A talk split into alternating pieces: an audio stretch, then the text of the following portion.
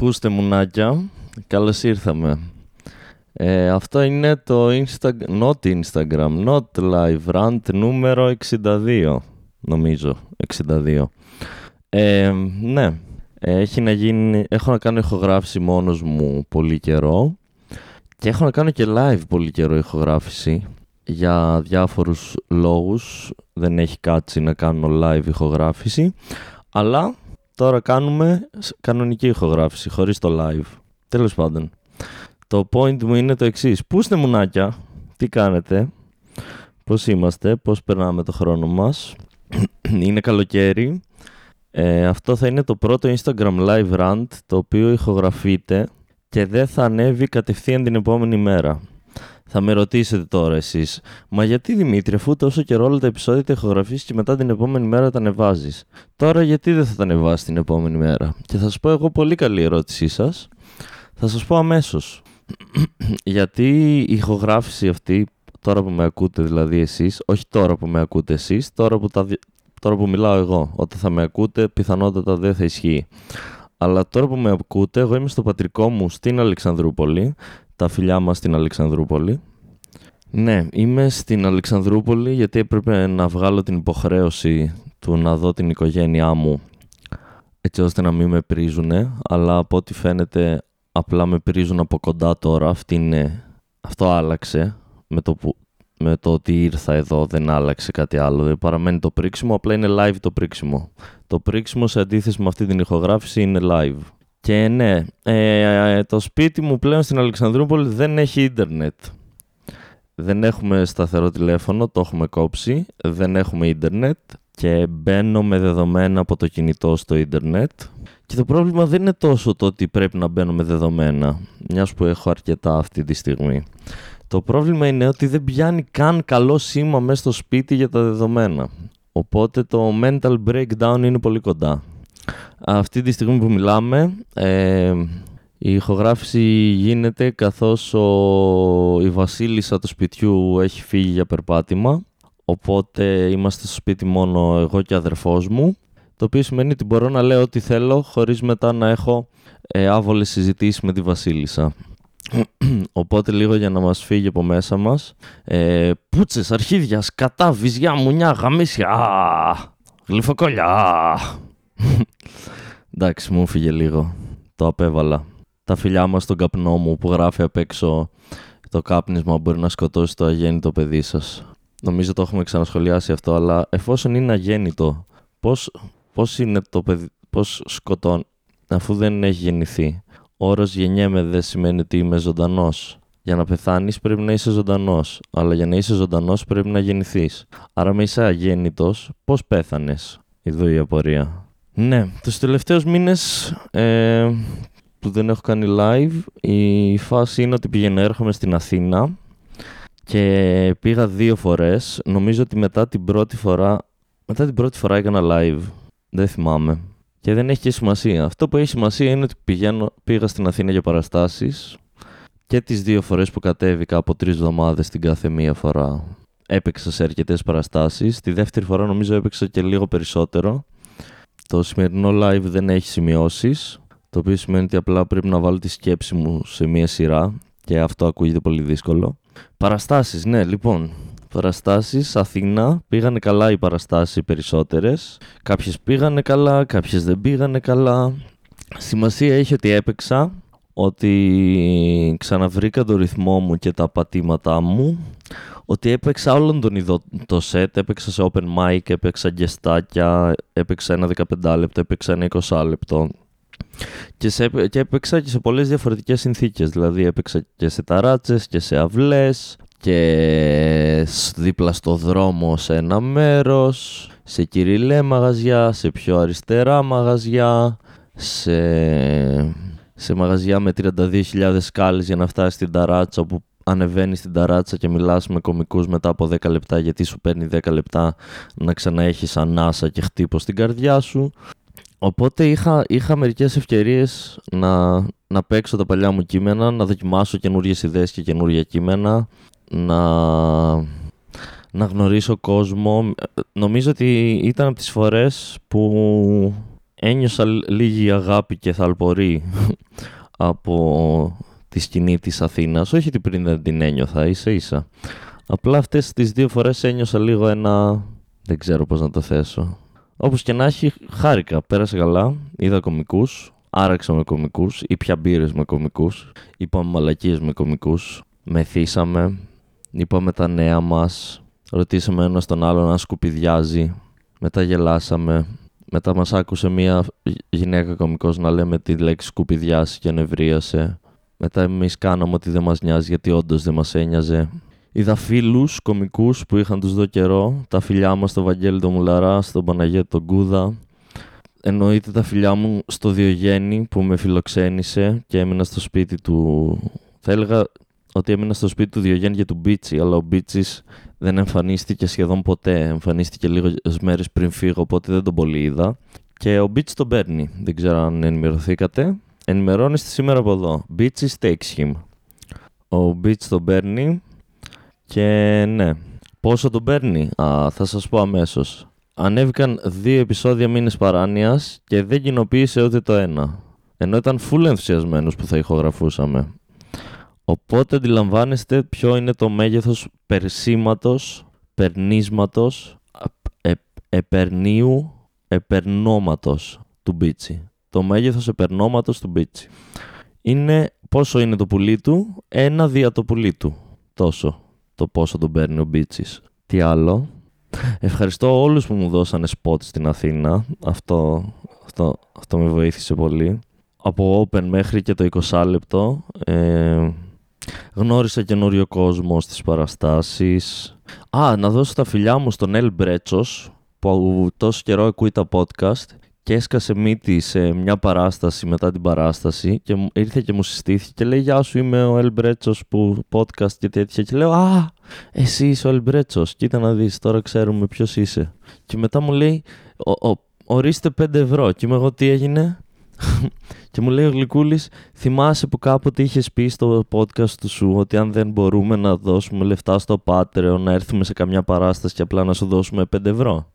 Και λέγω, ε, για να το λες, μάλλον έτσι θα έγινε. Ακούγεται σαν εμένα να λέω κάτι τέτοιο. Και μου λέει, ναι, έτσι είχες πει. Οπότε ορίστε τα 5 σου ευρώ. Και κάπως έτσι πήρα το πρώτο μου στανταπικό μπουρμπουάρ. Γιατί τα έχω ξαναπεί ότι δεν καταλαβαίνω γιατί να δίνουμε μπουρμπουάρ στους σερβιτόρους αλλά να μην δίνουμε στους κωμικούς. Και αυτό ήταν το πρώτο μου χρηματικό μπουρμπουάρ στην κωμωδία. Βασικά έχω πάρει άλλη μια φορά ένα ευρώ ε, στο παλιό με ευτήριο, δηλαδή πρέπει να είναι τουλάχιστον 3,5 χρόνια πριν, στη Χριστουγεννιάτικη παράσταση, όπου το πεντάλεπτό μου στα τελευταία δύο λεπτά ήταν τα κάλαντα της κατάθλιψης και όταν τελείωσα τα κάλαντα της κατάθλιψης, είχα, προφανώς και είχα τριγωνάκι στη σκηνή για να πω τα κάλαντα της κατάθλιψης, όταν τελείωσα την παράσταση μετά άπλωσα το χεράκι μου και καλά ζητώντας λεφτά και η, η τότε πώς λέγεται, σύντροφος θα πω, δεν είμαι σίγουρος αν είναι παντρεμένη, του Σταύρου του Κιουτσιούκη, του, του πώς, πώς ονομάζονται, το, του γνωστού αυτού ανθρώπου που κάνει κόμιξ τέλος πάντων, κομικ, δεν είναι κομικός γιατί εγώ είμαι κομικός, κομικογράφος, σκητσογράφος, σκητσογράφος, ε, ζωγράφος. Ναι, μου είχε δώσει ένα ευρώ για τα κάλαντα ήταν εκείνη βέβαια αλλά ναι, ευχαριστώ τον Ελ Μπρέτσος. Να είσαι καλά, Μπρέτσο μου. Εννοείται τα φιλιά μας στα πατρεωνάκια μου, την Αγγελική, την Οδέτη και την Άρτεμι. Ε, που έχω καιρό να ανεβάσω κάτι στο Patreon και δεν θα έπρεπε, θα έπρεπε να κάνω κάτι γι' αυτό. Αλλά ναι, το ότι είχα παραστάσεις με έκανε το τελευταίο δίμηνο να ασχοληθώ πολύ με τις παραστάσεις και πάλι καλά είχα. Δηλαδή είμαι πάρα πολύ χαρούμενος από το νούμερο των παραστάσεων. Βέβαια θα, θα μπορούσαν να είναι περισσότερες, σίγουρα. Θα μπορούσαν να είναι και με περισσότερα λεπτά spot. Θα μπορούσαν. Αν και πήρα, όπως είπα, ένα 15 λεπτό και ένα 20 λεπτό. Α, είχα και μια παρουσία στο μευτήριο πριν κατέβω στην Αθήνα. Όπου παρουσίασα ένα open mic το οποίο έχει πολύ τζέρτζελο. Μόλις είπα τζέρτζελο, μάλιστα παθαίνω ένα μικρό mental breakdown στο κεφάλι μου και ξαναγυρνάω πίσω στην ηχογράφηση. Ναι, έγινε ένας χαμούλης ωραίος όταν παρουσίασα το open mic στο μευτήριο. Είχα καιρό να παρουσιάσω παράσταση, μου χρειαζόταν αυτό το spot, όπως και το 20 λεπτό μου χρειαζόταν και μου, μου είχε λείψει να παίζω 20 λεπτά και είναι, αυτά είναι τα spot που χρειάζομαι αυτή τη στιγμή όσο περισσότερο γίνεται, τα μεγάλα σποτ 15-20 λεπτά. 15, εντάξει. Έπαιξε και ένα 15 λεπτό τώρα που γύρισα στη Θεσσαλονίκη προχθές, το οποίο επίσης πήγε αρκετά καλά. Τα φιλιά μας στη σκηνή της Θεσσαλονίκης επίσης. Ποιους, με ποιους είδα, τον Κώστα Κρύο είδα στην Αθήνα, περάσαμε τέλεια. Ε, με το Διογέννη περάσαμε ωραία. Το Λιάκο είδα πολλές φορές. Τον Τραγάκη είδα μερικές φορές σε παραστάσεις. Ο Σταμάτης ο Αθανασάκης που έπαιξε και στο νέο υλικό και ήταν ο μόνος που πήγε πολύ καλά και μπράβο στο Σταμάτη που φαίνεται ότι έχει κάνει πρόοδο. Και συγχαρητήρια και μπράβο σου Σταμάτην. Ξέρετε ποιον δεν είδα, θα ήθελα να δω. Τον, ε, τον Καραγκιόζο Τώρα θα μου πείτε ποιον και θα σας πω, εγώ ξέρω εγώ ποιον λέω. Τον Καραγκιόζο το φίλο μου. Που είναι επαγγελματίας Καραγκιόζο και γνωριστήκαμε μετά από μία παράσταση στο Kubrick στα Εξάρχεια πριν τρία χρόνια. Και μετά τον ξαναείδα στη Θεσσαλονίκη σε ένα roast. Και από τότε, όποτε πήγαινα Αθήνα, τον έβλεπα από και που, τον Αντρέα. Γεια σου, Αντρέα μου. Έχω τίποτα να πω από παραστάσεις που επιτρέπεται να πω. Αυτό σκέφτομαι. Πειραματίστηκα, δηλαδή έπαιξα, πήγα σε open mic, έπαιξα μια ιστορία που την είχα παίξει μόνο μια-δυο φορές και δεν είχε τέλος.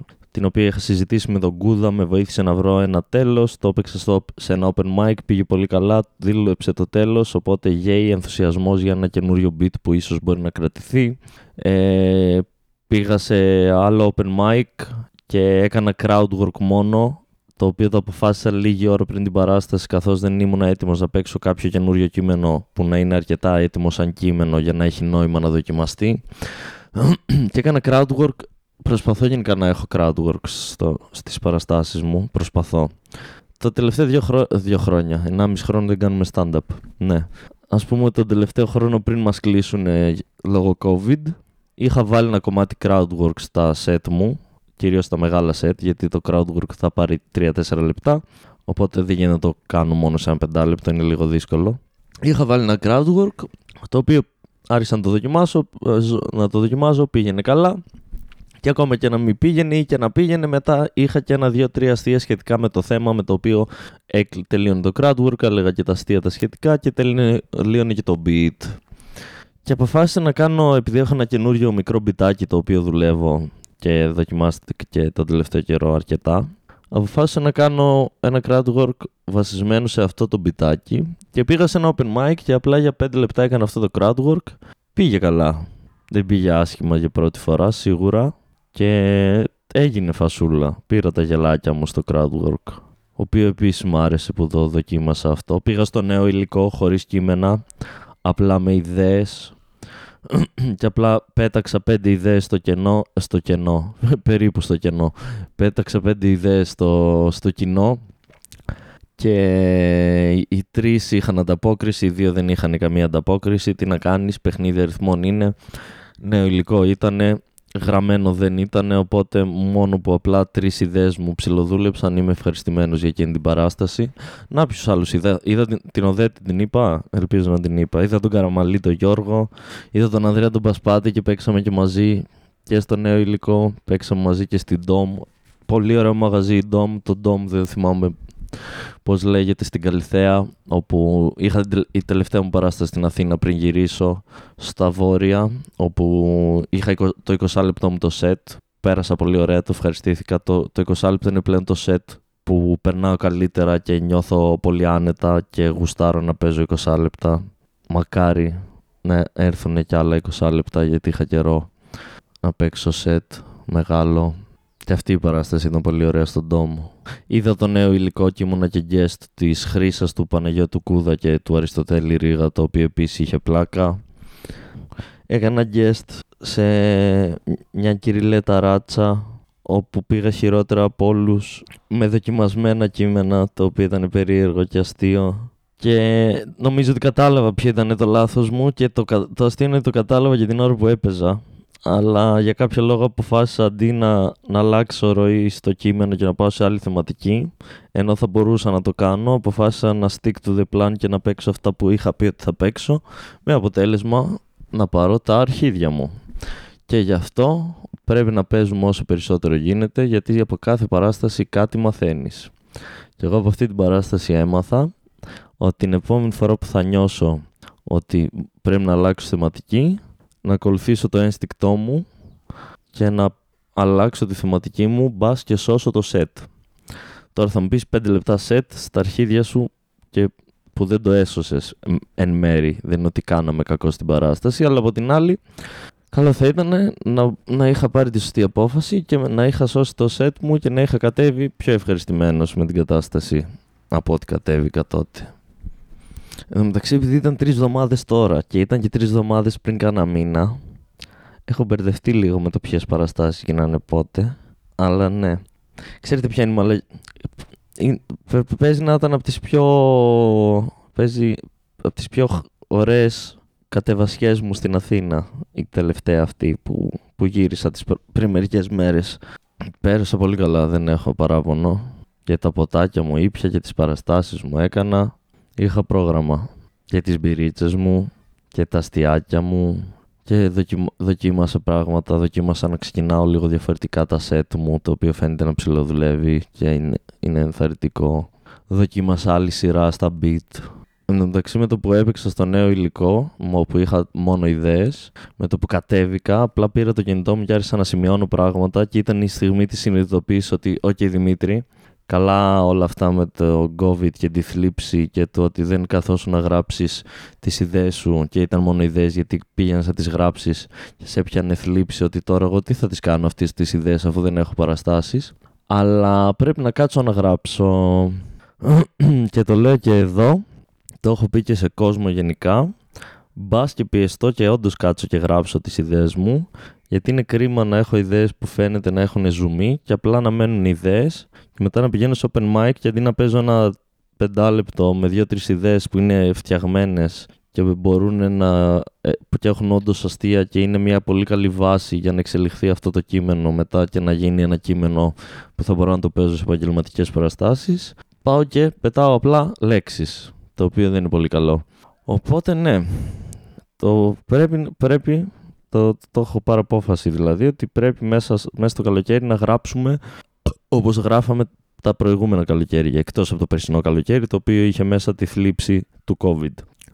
Αλλά ναι, πρέπει να γυρίσουμε στις καλέ, καλές συνήθειες που γράφαμε κάθε μέρα μέσα στο καλοκαίρι. Γιατί, γιατί χρειαζόμαστε νέα κείμενα και γιατί δεν υπάρχει τίποτα καλύτερο από το να παίζει ένα καινούριο κείμενο και να δουλεύει. Και γιατί το τελευταίο 1,5 χρόνο έχουμε μείνει στάσιμοι λόγω COVID και δεν έχουμε έξτρα υλικό από ότι θα περιμέναμε να έχουμε μέσα ένα 1,5 τανταπικό χρόνο.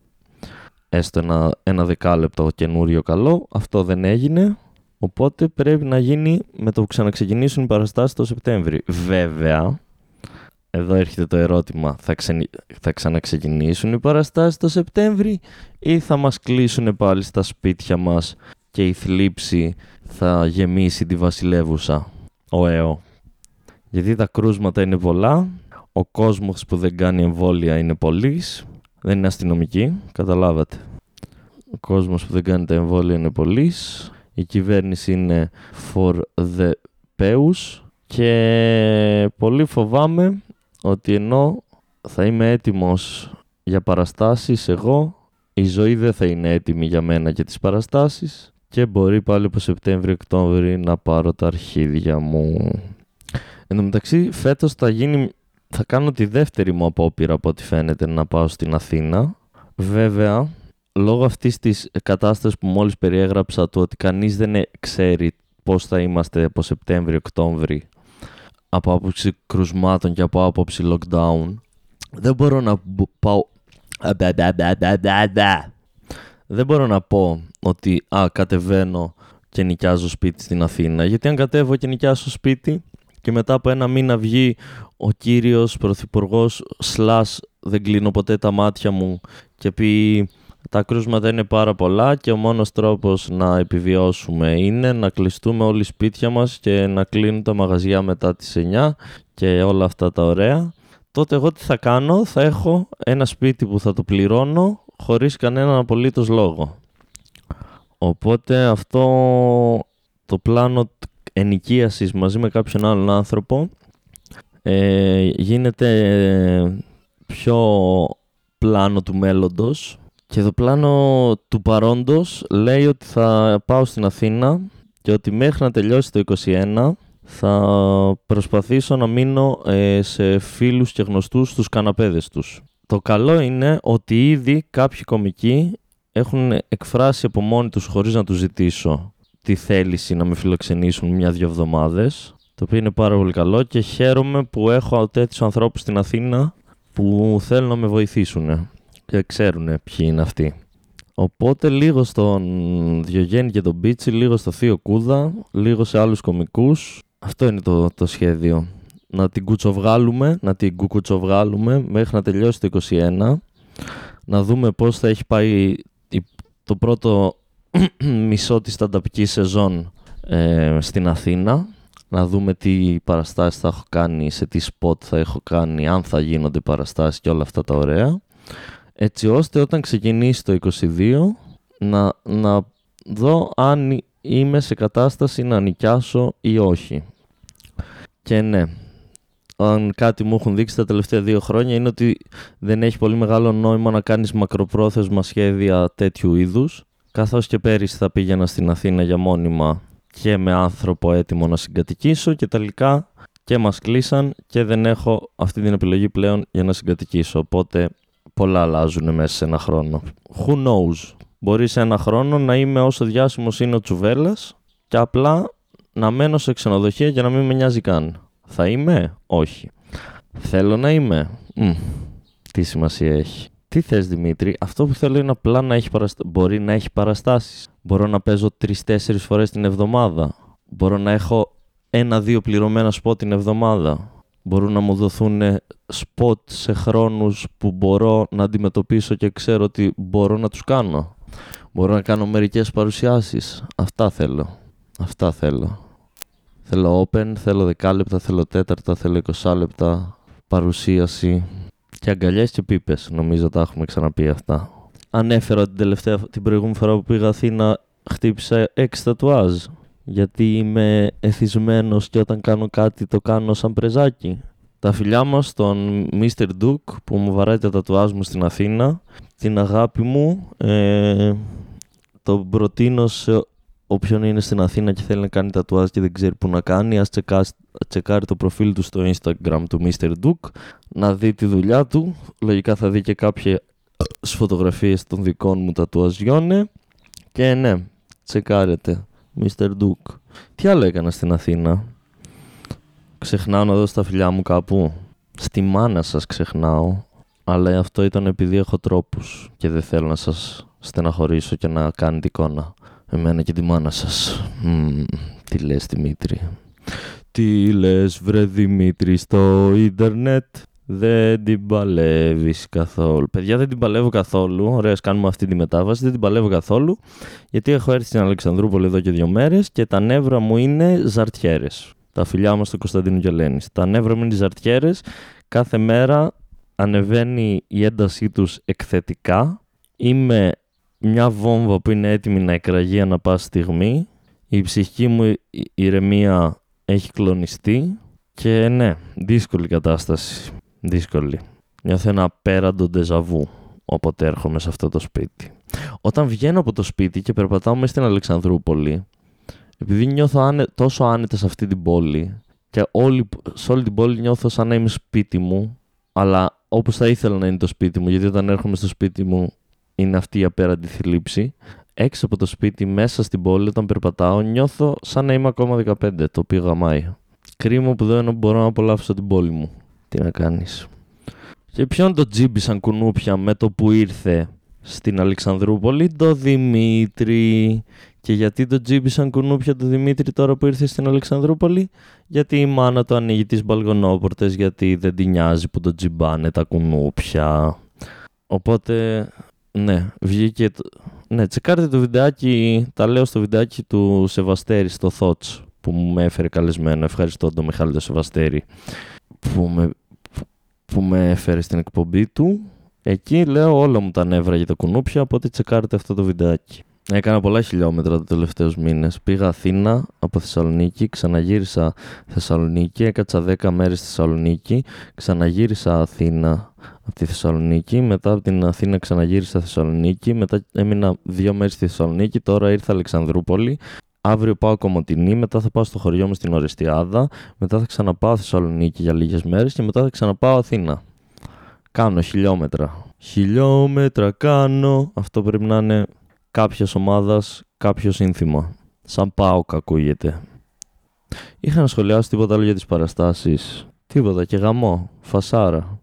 Αυτό είναι το νόημα της ζωής. Το νόημα της ζωής είναι να ξυπνάς και να βλέπεις δίπλα σου τη γυναίκα που αγαπάς. Μετά να πίνεις τον καφέ σου με ένα τσιγάρο, να χέζεις, να βλέπεις ένα podcast πρωινό. Μα Δημήτρη τα podcast είναι ακουστικά σκάσε, εγώ τα βλέπω τα δικά μου.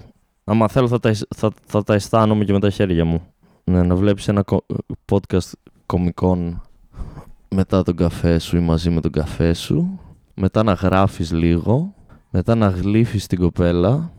Μετά να κάνεις μερικές πρόβες, να ψηλοετοιμάζεσαι για την παράσταση που έχεις, μετά να πηγαίνεις στην παράσταση, να αράζεις με τους κομικούς, να γίνεται η παράσταση, μετά να ξαναράζεις με τους κομικούς για μπύρες, μετά να γυρνάς σπίτι, να κάνεις σεξ και να πέφτεις για ύπνο αγκαλίτσα με την κοπέλα. Αυτό είναι η, η ιδανική ημέρα. Μακάρι να μπορώ να το κάνω αυτό κάθε μέρα. Και αγκαλίτσες κατά τη διάρκεια της μέρας με την κοπέλα. Νομίζω ότι το ξεκαθάρισα. Αυτό που χρειάζομαι στη ζωή μου είναι μια πίπα, μια αγκαλιά και μια παράσταση. Αλλά κάθε μέρα αυτά τα τρία. Και η αγκαλιά θα μπορούσε να είναι, μην είναι μία, δηλαδή θα μπορούσε να είναι τουλάχιστον 150. Θα ήταν βολικό. Και ένα τζιμσονάκι το βράδυ μετά την παράσταση και πέντε μπυρούλες. Και μετά ψυχοφαρμακάκια και ύπνος. Και γεια σας. Τι άλλο να σας πω; Α, να σας πω ότι το, θα δω τον πατέρα μου αύριο το οποίο ξέρετε τι σημαίνει. Θα ξηρίσω επιτέλους τον κόλο μου μετά από 1,5 χρόνο. Επιτέλους, δεν μπορώ άλλο τον τριχωτό μου κόλο. Έχω βαρεθεί να σκουπίζω με 32.000 φορές για να καθαριστώ. Έχω βαρεθεί να ερεθίζεται η κολοτριπίδα μου και να σκουπίζομαι για να πονάω. Ήρθε η στιγμή να ξυριστώ και να γίνω άνθρωπος. Το μόνο που χρειάζεται για να τα καταφέρω είναι να θυμηθώ να πάρω ένα ξηραφάκι όταν πάω να δω τον πατέρα μου. Ήρθε η ώρα να συσφιχτούν οι σχέσεις μας, μπαμπά. Κι άλλο. Το ξέρω ότι περάσαν μερικά χρόνια από την προηγούμενη φορά που τη συσφίξαμε. Αλλά θέλω να ξέρεις ότι όλο αυτό τον καιρό εγώ σκεφτόμουν το δικό σου χέρι να ξυρίζει την κολοχαράδρα μου και δεν σε απάτησα με κάποιον με το να με ξυρίσει τον κόλο κάποιος άλλος. Δεν είναι ότι δεν ήθελα και δεν προσπάθησα. Απλά κανένας δεν ήθελε να μου ξηρίσει τον κόλο. Οπότε αναγκαστικά θα μου τον ξηρίσει πάλι εσύ. Στη Θεσσαλονίκη, μετά την τελευταία παράσταση στην Αθήνα, ε, ανέβηκα στη Θεσσαλονίκη γιατί είχα μία παράσταση στη Θεσσαλονίκη. Και η παράσταση πήγε καλά και το καλύτερο πράγμα βέβαια ήταν ότι ήταν η πρώτη μέρα που εγώ βρισκόμουν στην Θεσσαλονίκη και ταυτόχρονα δεν υπήρχε ε, ώρα απαγόρευσης το βράδυ. Το οποίο, αν κάνεις τα μαθηματικά, δηλαδή Δημήτρης στη Θεσσαλονίκη, ανοιχτά μαγαζιά μέχρι ό,τι ώρα να είναι και παράσταση, άμα λύσεις αυτή την εξίσωση, το αποτέλεσμα βγάζει ότι μετά την παράσταση πήγαμε στο Django και γίναμε σκατά από μπύρες. Μέχρι να μας διώξουν από το Django γιατί θα κλείνανε. Οπότε αυτό μου είχε λείψει πάρα πολύ και πέρασα τέλεια, αράξαμε με, με, με πολλούς κομικούς. Τα φιλιά μας, Τσιγκίλης, Κωστής, Χρυσάκης, Κατέρης, Αράπογλου εννοείται, Χατζής, Παναγιώτης, όλους τα φιλιά μου, αράξαμε και τα είπαμε και γελάσαμε, Κωστή, τον είπα τον Κωστή. Ο, ο Αργύρης ήταν εκεί, κάποιοι άλλοι άνθρωποι που ίσως θα μπορούσαμε να τους αποφύγουμε ήταν εκεί, τα φιλιά μας σε όλους. Ναι, και γαμό. Μου είχε λείψει το άραγμα με το θεσσαλονικιώτικο άραγμα. Και πάμε σε μια ιστορία από την Αθήνα τώρα. Νιώθω ότι ξεχνάω πράγματα, αλλά στα αρχίδια μου. Είμαι που λέτε λοιπόν την πρώτη Κυριακή στην Αθήνα και έχω ξυπνήσει 3 και 45 γιατί αυτή είναι η ζωή που κάνει ο κομικός όταν έχει παραστάσεις. Κοιμάται στις 5 το πρωί και επειδή έχει αργήσει να γυρίσει σπίτι και έχει αργήσει να πάρει τα ψυχοφάρμακά του, τα οποία τον πετώνουν για ένα 12ωρο, κοιμάται στις 5 και ξυπνάει στις 4 το απόγευμα. Πίνει τον καφέ, τρώει κάτι γρήγορα και πάει σε παράσταση και φτούγει από την αρχή. Οπότε που λέτε παιδάκια, έχω ξυπνήσει Κυριακή, 3 και 45 το μεσημεράκι, έτοιμος να δράξω τη μέρα και να δω και αγώνα Φόρμουλα 1. Ελπίζω να ακούστηκε αυτή η κλανιά και να μην πήγε τζάμπα. Ε, και να δω Φόρμουλα 1 στις 4 η ώρα, το οποίο σημαίνει ότι με το που ξύπνησα ήμουνα μετά από λίγο είχε Φόρμουλα 1. Τι άλλο ήθελα από αυτή την Κυριακή για να γίνει καλύτερη; Δεν ξέρω τι άλλο ήθελα για να γίνει καλύτερη, αλλά ξέρω τι δεν ήθελα για να γίνει χειρότερη. Και αυτό που δεν ήθελα είναι αυτό που έγινε ακριβώς μετά. Γιατί κατά τις 4 και 10, και αν έχει ξεκινήσει και έχουν περάσει πρώτη γύρι στον αγώνα της Φόρμουλα 1, με πιάνει ένας δυνατός πόνος σαν σουβλιά, σούβλισμα, σφάξιμο, δεν ξέρω πώς να το πω, από το αριστερό μου αρχίδι σε όλη την αριστερή εσωτερική μου πλευρά μέχρι και αριστερά κάτω από το πλευρά μου. Και προφανώς η πρώτη μου σκέψη ήταν μήπως κοιμήθηκα κάπως περίεργα και πιάστηκα, μήπως έκανα κάποια περίεργη κίνηση, είμαι και γενικά γύμναστος. Ε, έλα μωρέ, δεν θα είναι κάτι Κάπου εδώ να αναφέρω ότι ήμουνα στο σπίτι του αγαπητού Διογέννη και ότι εκείνες τις ώρες ο Διογέννης δεν ήταν στο σπίτι, έλειπε. Γίνεται αυτό στις 4 και 10 όσο βλέπω Φόρμουλα 1 και έχει πάει 4,5 και ο πόνος ελπίζω για αυτή η κλανιά να καταγράφηκε έχει πάει 4,5 και ο πόνος έχει γίνει χειρότερος από ό,τι πριν και δεν σταματάει και είμαι εγώ δεν ξέρω τι είναι αυτό που νιώθω, αλλά δεν πηγαίνει πολύ καλά. Δεν μου αρέσει το πώς νιώθω. Ούτε στέλνω ένα μήνυμα στον αδερφό μου γιατί λέω «Μπρο, ε, κάτι πάει λάθος εδώ πέρα. Κάτι εδώ πονάνε πράγματα που δεν έχουν ξαναπονέσει. Δεν ξέρω γιατί πονάνε. Και έχει 40 βαθμούς, πεθαίνω από τη ζέστη και πεθαίνω και από τον πόνο. Ε, μιλάμε για κάνα δεκάλεπτα με τον Γιώργο και μου λέει Γιώργος, έχω την αίσθηση ότι πρέπει να πας στο νοσοκομείο γιατί έχει περάσει μισή ώρα που πονάς αφόρητα στο ίδιο σημείο και δεν το βλέπω να φτιάχνει. Και είμαι εγώ, έχεις ένα point. Ας πάρω τηλέφωνο ένα στενοφόρο. Σκέφτεται ο Δημήτρης με το αθώο του το μυαλό. Οπότε παίρνω το κινητό μου, γράφω 166. Έχω γαμηθεί να κλάνω, αλλά ελπίζω τουλάχιστον να ηχογραφούνται. 166. Παίρνω το τηλέφωνο, μου λένε Γεια σας. Λέω Γεια σας. Ε, τι έχετε; Λέω έχω τον τάδε πόνο και δεν είμαι σε θέση να πάω κάπου μόνος μου. Μήπως μπορείτε να με μαζέψετε; Μου λέει ξέρω εγώ ονοματεπώνυμο, ε, ηλικία και ε, πού πονάτε. Α, μάλιστα εκεί πονάτε. Ναι, ναι, διεύθυνση εκεί, μάλιστα, ναι. Έγινε, θα στείλουμε ένα στενοφόρο. Ε, τι όνομα γράφει το κουδούνι; Α, λέω δεν λειτουργεί το κουδούνι. Θα κατεβώ εγώ κάτω δεν χρειάζεται να ανεβείτε εσείς. Μπορώ να κατέβω εγώ κάτω. Α, έγινε. Τα, τα, θα στείλουμε. Κλείνω το τηλέφωνο και λέω: Α, θα στείλουν τα παιδιά ασθενοφόρο. Οπότε πρέπει να βιαστώ. Παίρνω βιαστικά τα βασικά πράγματα που χρειαζόμουν για τις επόμενες ώρες που θα πήγαινα στο νοσοκομείο. Δηλαδή πορτοφόλι, κλειδιά, μάσκα, κινητό, τσιγάρα. Και κατεβαίνω στην είσοδο της πολυκατοικίας και κάθομαι περιμένοντας να έρθει το ασθενοφόρο. 45 λεπτά μετά είμαι ακόμα στην είσοδο της πολυκατοικίας. Ο πόνος έχει γίνει ακόμα περισσότερο αφόρητος. Ε, το ασθενοφόρο δεν έχει εμφανιστεί. Πλέον ξα, ξαπλώνω σε εμβρική στάση στην είσοδο από τον πόνο και αποφασίζω να ξαναπάρω ένα τηλέφωνο να δω τι στο μπούτσο γίνεται με το ασθενοφόρο. Οπότε παίρνω ένα τηλέφωνο, μου το σηκώνει ο ίδιος κυριούλης και λέω ναι γεια σας. Ε, είμαι ο Κυριαζίδης από εκείνη την οδό που σας πήρα πριν 45 λεπτά. Ήθελα να ρωτήσω πού βρίσκεται το ασθενοφόρο. Και μου λέει, α, δεν έχει ακόμα κάποιο ελεύθερο ασθενοφόρο. Όταν έχει θα έρθει σε εσάς. Και είμαι εγώ, α, μάλιστα, μάλιστα. Άρα υποθέτω ότι αυτό σημαίνει ότι δεν έρχεται τώρα. Μ, δύσκολα τα πράγματα γιατί είμαι εδώ και μία, μία μισή ώρα και απλά πονάω σαν να μην υπάρχει χθες και αύριο ταυτόχρονα. Οπότε κάθομαι στο στοικά στην είσοδο της πολυκατοικίας βογκώντας που και που από τον πόνο κάνοντας απλά α, αυτό για πολλή ώρα. Περνάνε άλλα 45 λεπτά και λέω Δύσκολη ζωή. Εν τω μεταξύ, όπως είμαι εξαπλωμένος στην είσοδο της πολυκατοικίας, σε κάποια φάση βγαίνει ένας 20χρονο βγαίνει ένας 20 από την πολυκατοικία, με βλέπει στο πάτωμα να βογκάω και να είμαι εξαπλωμένος εκεί γιόλο στα πλακάκια. Και απλά του λέω, Επ, τι γίνεται, και μου λέει Γεια σου, και περνάει από πάνω μου και φεύγει. Και λίγη ώρα μετά ξαναγυρνάει με ψώνια από το σούπερ μάρκετ και του λέω Επ, πάλι εγώ είμαι. Και μου λέει Γεια, και ξαναπερνάει από πάνω μου.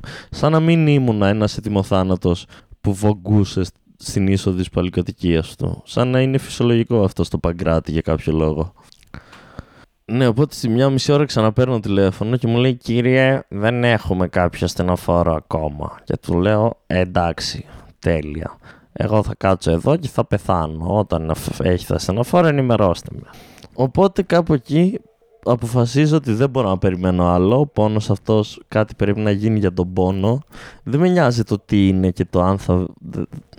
Το μόνο που με ένοιαζε είναι να φύγει ο πόνος. Δηλαδή τέτοιο πόνο έχω ξαναζήσει στη ζωή μου ε, όταν έκανα την εγχείρηση στον κόλο μου που δεν μπορούσα να σηκωθώ από το κρεβάτι και όταν μου πήραν μυελότονο στον από την ουρίτσα όταν ήμουν παιδί δεν νομίζω ότι έχω ξανανιώσει σε άλλες συνθήκες τέτοιου είδους πόνο. Τόσο δυνατό και τόσο παρατεταμένο. Οπότε στο σημείο που έχουν περάσει δύο ώρες περίπου που έχω πάρει τηλέφωνο στενοφόρο και δεν έχει έρθει αποφασίζω να πάρω ταξί. Οπότε παίρνω ένα ταξί και με πηγαίνει στα επίγοντα. Τι ωραία που είναι τα επίγοντα. Καταρχάς να πω πρώτη παρατήρηση για το νοσοκομείο.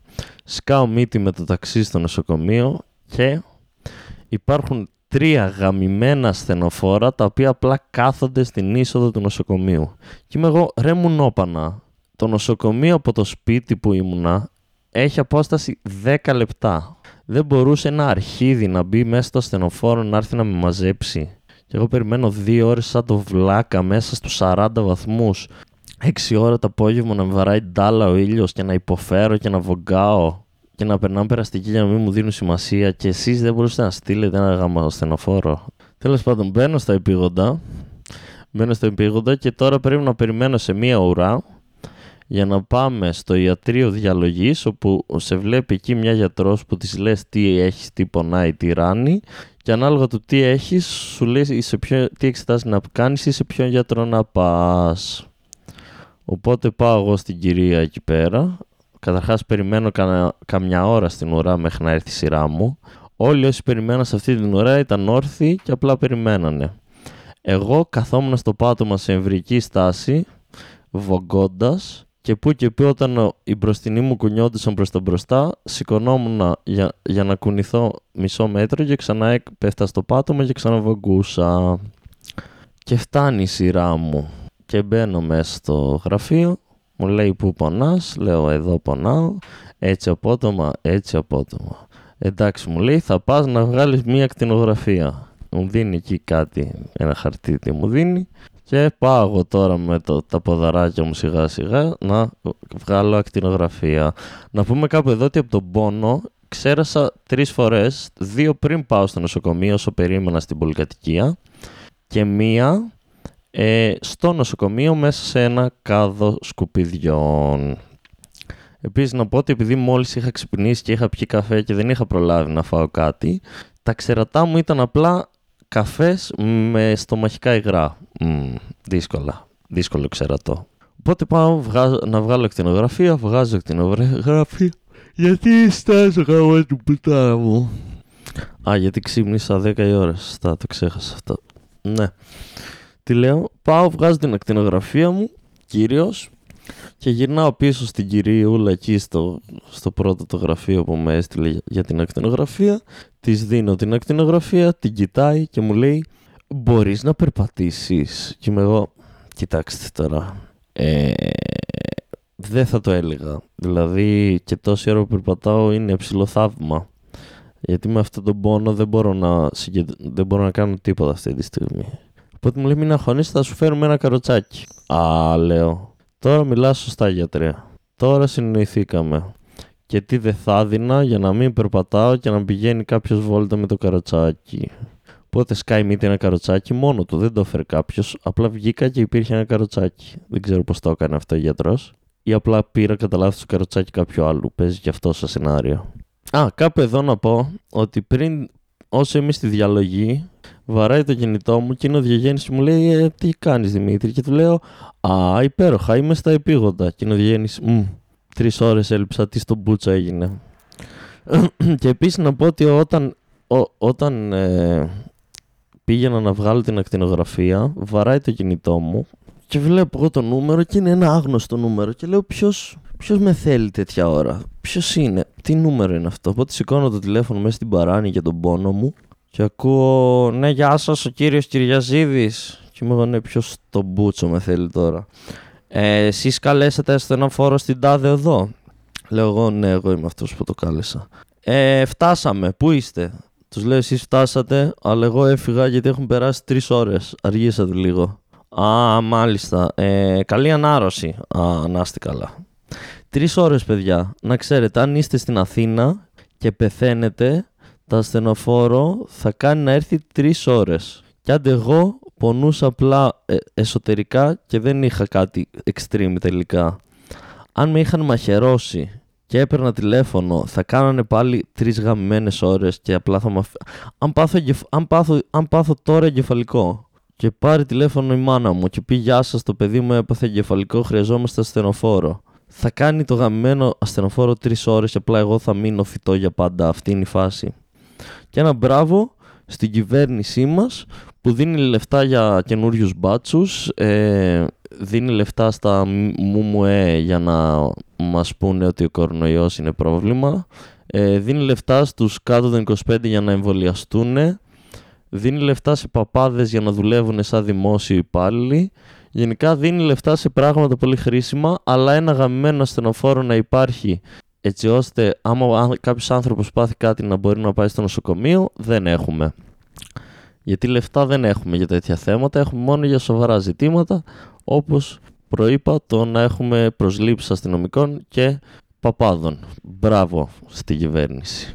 Ναι, οπότε έχει, έχει εμφανιστεί το καροτσάκι, κάθομαι στο καροτσάκι, φουλ ενθουσιασμένος, γιατί θυμάμαι παλιά σε κάποια φάση με την αρθρίτιδα του αδερφού μου ότι σε ένα νοσοκομείο τον είχαν σε καροτσάκι και τον έκαναν βόλτες για τις εξετάσεις του και εγώ ζήλευα που δεν καθόμουν κι εγώ σε καροτσάκι να με πάνε βόλτες. Οπότε έγινε, έγινε το όνειρό μου πραγματικότητα. Εν τω μεταξύ, κάθε φορά που παθαίνω κάτι κακό, το μόνο που σκέφτομαι στο μυαλό μου είναι τουλάχιστον Δημήτρη, αυτό ίσως μπορεί να γίνει κάποιο beat για την παράσταση. Αλλά αυτό είναι απλά κάτι που λέω στον εαυτό μου για να νιώσει λίγο καλύτερα, μάλλον για το ότι περνάει χάλια εκείνη τη στιγμή. Γιατί δεν νομίζω μπορώ να κάνω κάτι αυτή την ιστορία. Οπότε είμαι στο καροτσάκι και με πηγαίνει μια κυρία στο ουρολογικό. Μπαίνω στο γραφείο του ουρολόγου, με κοιτάει και μου λέει «Εσύ γιατί στο καροτσάκι, τι είσαι κανένας παππούς» και λέω «Γιατρέ, δεν ήρθα εδώ για να με κορυδέψεις, πονάω, δεν ξέρω τι έχω, εσύ θα το βρεις αυτό, ξέρω ότι πονάω σαν να με σουβλίζουν ταυτόχρονα πάρα πολλά μακρόστενα πέι κάτι γίνεται μέσα μου που δεν θα έπρεπε να γίνεται. Κάνε ό,τι μπορείς να σταματήσει ο πόνος. Μάλιστα μου λέει μάλιστα. Ε, πάμε λίγο για να δω την ακτινογραφία σου. Αχα, αχα, ναι. Λοιπόν, θα, θα σου γράψω ε, πώς λέγεται αυτό; Υπερηχογράφημα να πας να κάνεις και θα πάρεις αυτό το μπουκαλάκι θα πας να μου το γεμίσεις σούρα και θα σου κάνω και μια ένεση για τον πόνο. Θέλεις μια ένεση για τον πόνο; Και λέω ναι. Όσες περισσότερες ενέσεις επιτρέπονται για τον πόνο, κάντε όλες. Μου λέει σιγά μην ήθελες. Μας κατάλαβε ο γιατρός ότι είμαστε addicts. Οπότε μου βαράει ο γιατρός την ένεση, στρώνω λίγο, γίνομαι λίγο άνθρωπος σε σχέση με πιο πριν. Φεύγει λίγο περισσότερος πόνος. Κατουράω μέσα στο κουτάκι, πάω βγάζω, πάω κάνω υπέρηχο, γυρνάω πίσω στο γιατρό, και μου λέει ο γιατρός, λοιπόν δικέ μου, ο υπέροχος και ακτινογραφία είναι καθαρά. Του τέστην δεν βρήκαμε κάποιο πρόβλημα. Όλα τα συμπτώματά σου δείχνουν κολλικό νεφρού. Αλλά θα έπρεπε να έχουμε βρει την πέτρα κάπου στα νεφρά σου. Πέτρα δεν βρήκαμε. Βρήκαμε όμως και αίμα στα ούρα σου. Το οποίο σημαίνει ότι αυτό που πέρασες ήταν κολλικός, κολλικός νεφρού. Πολύ πιθανό το να έβγαλες την πέτρα είτε όταν ξύπνησες και πήγες να κατουρίσεις, είτε τώρα που σου είπαμε εμείς να κατουρίσεις. Όπως και να έχει, αυτή είναι η φάση σου. Πάρε αυτά τα χάπια για πέντε μέρες. Αν το ξαναπάθεις πάρε ένα από αυτό το χάπι πάλι και αν δεν φύγει ο πόνος τότε πρέπει να ξανάρθεις εδώ να κάνουμε κι άλλες εξετάσεις. Και μου εγώ ok γιατρέ ωραία όλα αυτά. Αλλά αυτές τις άλλες εξετάσεις γιατί πρέπει να τις κάνω αφότου πάθω ξανά το ίδιο; Δεν μπορούμε απλά να τις κάνουμε τώρα για να βρούμε ακριβώς τι έγινε. Και είναι γιατρός ε, σπίτι σου. Και πολύ ασχολήθηκα μαζί σου 27 χρόνια που το παίζεις παππούς. Και είμαι εγώ δεν το παίζω παππούς. Προφανώς για να παθαίνω κολλικό νεφρούς στα 27 είμαι παππούς. Το σώμα μου κάτι έχει να μου πει. Και από ό,τι φαίνεται αυτό που έχει να μου πει το σώμα μου είναι ότι να πίνω περισσότερο νερό και να τρώω λιγότερες μαλακίες. Που έχω προσπαθήσει να τα κάνω και τα δύο από εκείνη τη μέρα. Ε, κυρίως το νερό, δηλαδή το νερό πλέον πίνω όσο περισσότερο γίνεται. Συνέχεια προσπαθώ να έχω δίπλα μου νερό και κατουράω και πολύ. Και το, το φαγητό, αν εξαιρέσεις τις πρώτες μέρες που πήγα στο σούπερ μάρκετ παρανοημένος και αγόρασα ό,τι πιο υγιεινό μπορούσα να φάω εγώ σαν Δημήτρης, κατά τα άλλα το έχω μετριάσει κάπως. Δεν είναι τελείως υγιεινό, αλλά δεν τρώω και όλη μέρα ό,τι να είναι. Οπότε ναι, είχα αυτό, αυτά τα τράβαλα στην Αθήνα με την πέτρα στα νεφρά. Ευτυχώς αυτό ήταν το μόνο αρνητικό κομμάτι από αυτή την, την εξόρμηση στην Αθήνα γιατί όλα τα, όλε, όλες οι υπόλοιπες εμπειρίες ήταν θετικές. Οι παραστάσεις πήγαν καλά, οι κομικοί, με τους κομικούς περάσαμε καλά, ήπιαμε τις μπύρες μας, κάναμε τις κόκκες μας και όλα αυτά που κάνουν οι κομικοί. Ζήσαμε το lifestyle. Γνώρισα κόσμο. Επίσης πήγα σε μια παράσταση, σε ένα open mic και μετά γνώρισα από εκεί κάποια παιδιά και μετά κάτι το οποίο δεν είναι καθόλου Δημήτρης, δεν ξέρω πώς το έκανε εκείνη τη μέρα, απλά με έπιασε η παράνοια μου. Πήγα και άραξα μαζί του σε μια πλατεία και πίναμε και γνωριστήκαμε και έκανα έτσι φίλους και γνωστούς. Το οποίο δεν είναι καθόλου Δημήτρης, το γνωρίζω κάποιον άγνωστο μετά την παράσταση και κατευθείαν πάω, γιατί δεν είναι ότι είχα κι άλλους κομικούς και άλλους φίλους μαζί μου, κατάλαβες. Δεν είναι ότι ήμουνα με το Billy G, ξέρω εγώ, και με τον Κρύο και απλά πήγαμε όλοι μαζί κάπου. Όχι μόνος μου γνώρισα κάποια παιδιά και πήγα μαζί τους και άραξα. Επίσης κατέβηκε και ο Αλέξανδρος ο Μουρατίδης, εννοείται τα φιλιά μας και τον είδα και αυτόν μετά από πολύ καιρό και παίξαμε και στις παραστάσεις μαζί και στην Αθήνα και στη Θεσσαλονίκη και ήταν και γαμό και βρήκαμε και, καινούριους, και κοινούς γνωστούς και φασάρα όλοι, ο Μπούρας, ο Πάρης, ο Ανδρέας, ο Κούδας, ο Μουλαράς, τη Ήρα, την Ήρα είδα, είδα τους, το Στέλιο είδα, πήγα είδα και την παράστασή του, την κυρία Ειρήνη, τα φιλιά μου στην κυρία Ειρήνη. Με την Οδέτη αράξαμε. Κρύος, Λιάκος, χαμός. Ναι. Ελπίζω αυτό το podcast να μην ήταν βαρετό. Ε, έχω καιρό να έχω γραφήσω μόνος μου και το έκανα και χωρίς καμία σημείωση. Ε, σας ευχαριστώ πολύ όλους όσους μας ακούτε. Δεν έχω ιδέα πότε θα ανέβει αυτό το πράγμα τώρα, λόγω του ότι δεν έχουμε το ίντερνετ στο σπίτι όταν ανέβει ελπίζω να το αγαπήσετε όπως αγαπάτε και τα υπόλοιπα. Ε, να προσέχετε, να περνάτε καλά, να ακολουθείτε τα μέτρα προστασίας, να κάνετε τα εμβόλια σας μονόπανα, κανονίστε να μην κάνετε τα εμβόλια σας και να μας κλείσουν πάλι και, και να... Ξέρετε κάτι, τελευταίος μήνας έχει υπάρξει ε, μια, ένα, ένα μικρό φως μέσα στη μαυρίλα της ύπαρξης τον τελευταίο 1,5 χρόνο μια θετική άβρα και είμαι έτοιμος ξανά να ξεκινήσουν οι παραστάσεις και να πάνε όλα καλά και όπως πηγαίναν πριν. Δεν χρειάζομαι καθόλου να μας ξανακλειδώσουν και να ξαναπάω πίσω στη θλίψη μου. Οπότε μουνάκια κάντε τα εμβόλια σας, εμβολιάστε τους γονείς, παππούδες, κοιλιά, δεν με νοιάζει. Στον ύπνο τους πηγαίνετε, εμβολιάστε τους. Αφοβάστε, καλέστε εμένα να τους εμβολιάσω με το ζόρι. Εμβολιαστείτε όλοι προσέχετε με ποιους αράζετε, κρατάτε τα μέτρα ασφαλείας. Εκεί που πρέπει να έχουμε μάσκα, τη μάσκα τη φοράμε κανονικά, δηλαδή πάνω από τη μύτη η μάσκα. Η μάσκα κάτω από τη μύτη είναι σαν να μην φοράς μάσκα, γιατί η μύτη σου είναι το αναπνευστικό σου ηλίθιε. Μάντεψε πως κάνουν το rapid test για COVID. Σου βάζουν κάτι στη μύτη. Άρα μάλλον όταν φοράς τη μάσκα, αν την έχεις κάτω από τη μύτη, είναι πιθανό να κολλήσεις. Γιατί αν δεν ήταν πιθανό να κολλήσεις, τότε δεν θα ψάχναμε τον COVID στη μύτη σου ηλίθεια, θα τον ψάχναμε στον κόλο σου.